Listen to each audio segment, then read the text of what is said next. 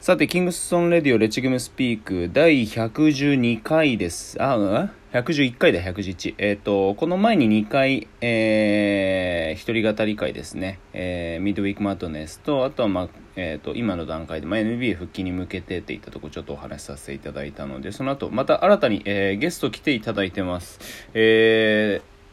ー、いわゆるボーラー、まあ、ボーラー、うん、ボーラーなんだけれども、えっ、と、関東で、えっ、と、今、現在進行形で動いてるわけではなく、えーそうだな、マークさんがやってたマークトゥナイトとかで、あの、トロント会によく出てもらってたので、えー知ってる方いるかなとも思いますけれども、ゲストの方、自己紹介お願いします。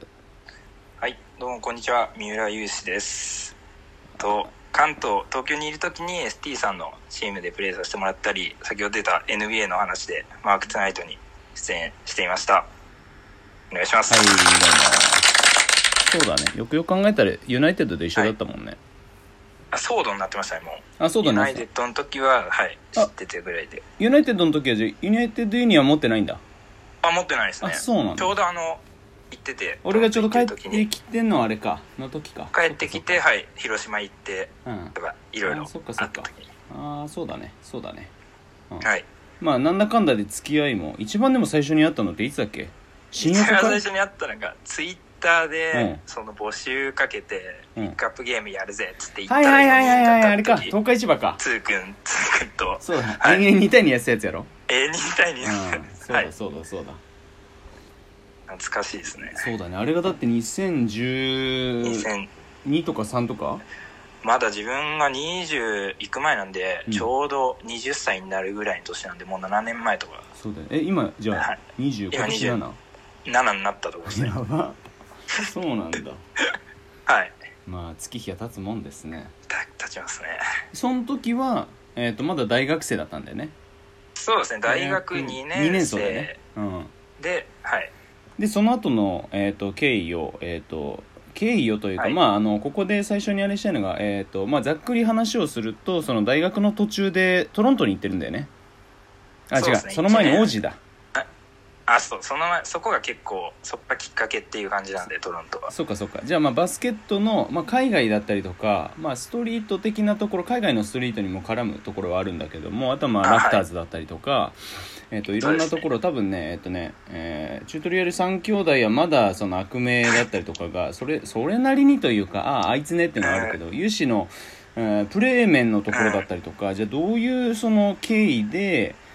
海外のバスケット、えーオーストラリアだったりトロントだったり、まあ、留学をする経緯だったりとか、はい現地での関係づくりだったりとかっていうのは、はいえーとプレイヤー目線じゃなくても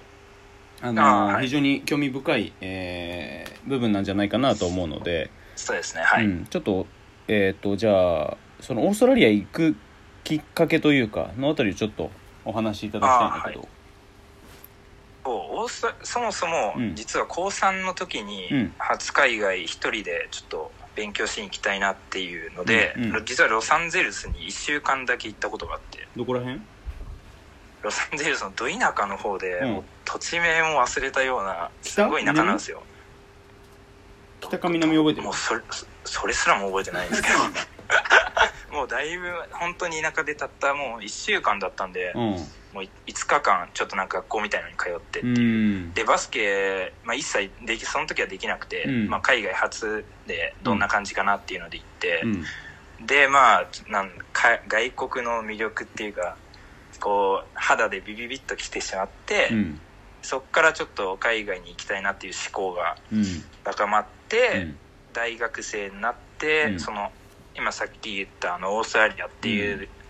まあ、アメリカに一回行っていたっていうのもあって、うん英語圏でうんちょっと行ってみたいなって言ってオーストラリアのパースっていうう、んオーストラリアでも結構田舎の方なんですけど、うん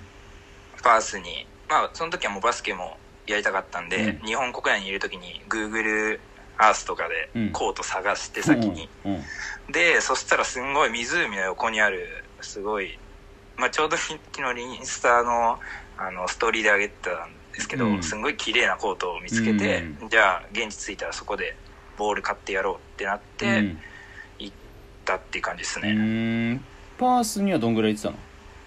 パースが1ヶ月間一ヶそ月の大学の春や休みあまるまる1春ヶ休み月そうですねハリッツツそうなんでそれもあのー ESL みたいな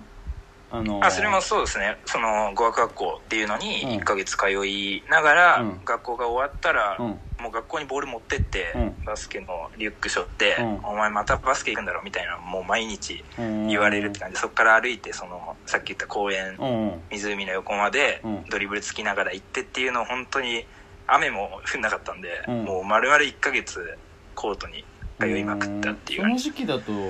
あれかえっ、とオーストラリアは秋ぐらいぼーっになるのともう真夏だったんです真夏ですね春えあそうなのー、と1月とかもう海行ったんでうん、まあ日本だと、まあ、本当に寒い時期っていうか冬終わってうん、あ春二休月みあっってた冬休みに行ったのあと大学だとその1月のテスト終わった後にそのあ そういうことでねそういうことねそれが終わってからもうあそう春休みかそっかそっかあそうなんですよめちゃくちゃ長いんですよそうだよで、ね2月からうん1ヶ月間でうん3月に帰ってきたって感じなんですけど、じゃあ暑いねえもうめっちゃー暑くまあ逆に良かったですねそのそうだねオーストラリアっていう感じがあってパースってオーストラリアでいうとどこら辺にあるのあれオーストラリアだと下の方なんで下南の方南かそうですねうんそこにあって、うんはい、オーストラリア行ったことないんだよなあ本当ですか、うんこう まああのなんつうんですかね、まあ、日本綺麗すぎるっていうのももちろんあるんですけど、うんまあ、多少そういうとこ気になったり物価が結構高くてそうだよね物価が高いっていうのはね物価がすごいんですよね結構コンビニとかもいや無理だなっていう、うんこんな高いんだっていう当時確かそんな感じだったんですだっねてなんだっけなえっ、と今あの3人制のさあはいれでつーくんとかがあの去年かあえっあとはフリいーバイスリーハッスルってやつうん行ったりとかして、でそれで一緒にザズとかがさ行った時とかもなあんーか、なんだっけな500のペットボトル水があそなうんかそうそうそうそうそうなんですよ400円ぐらいするよねそうなんですよただの水なのにそうだよねめちゃくちゃ高いっていうその分そういったその福利厚生だったりとかさ、まあ、今いやのそのそ世う界的な流れはねその給与は上がるけどさ、うんそうあですねのーまあ、その分物価もそれに応じてっていうのはあるからさ日本だとその給与が下がって物価がそんなに変わらず、まあ、物が少し小さくなってっていうのが状態だからさはいその日本の物価感覚でいくと為替を通さないとさなんだろうその一定してるように見えるけど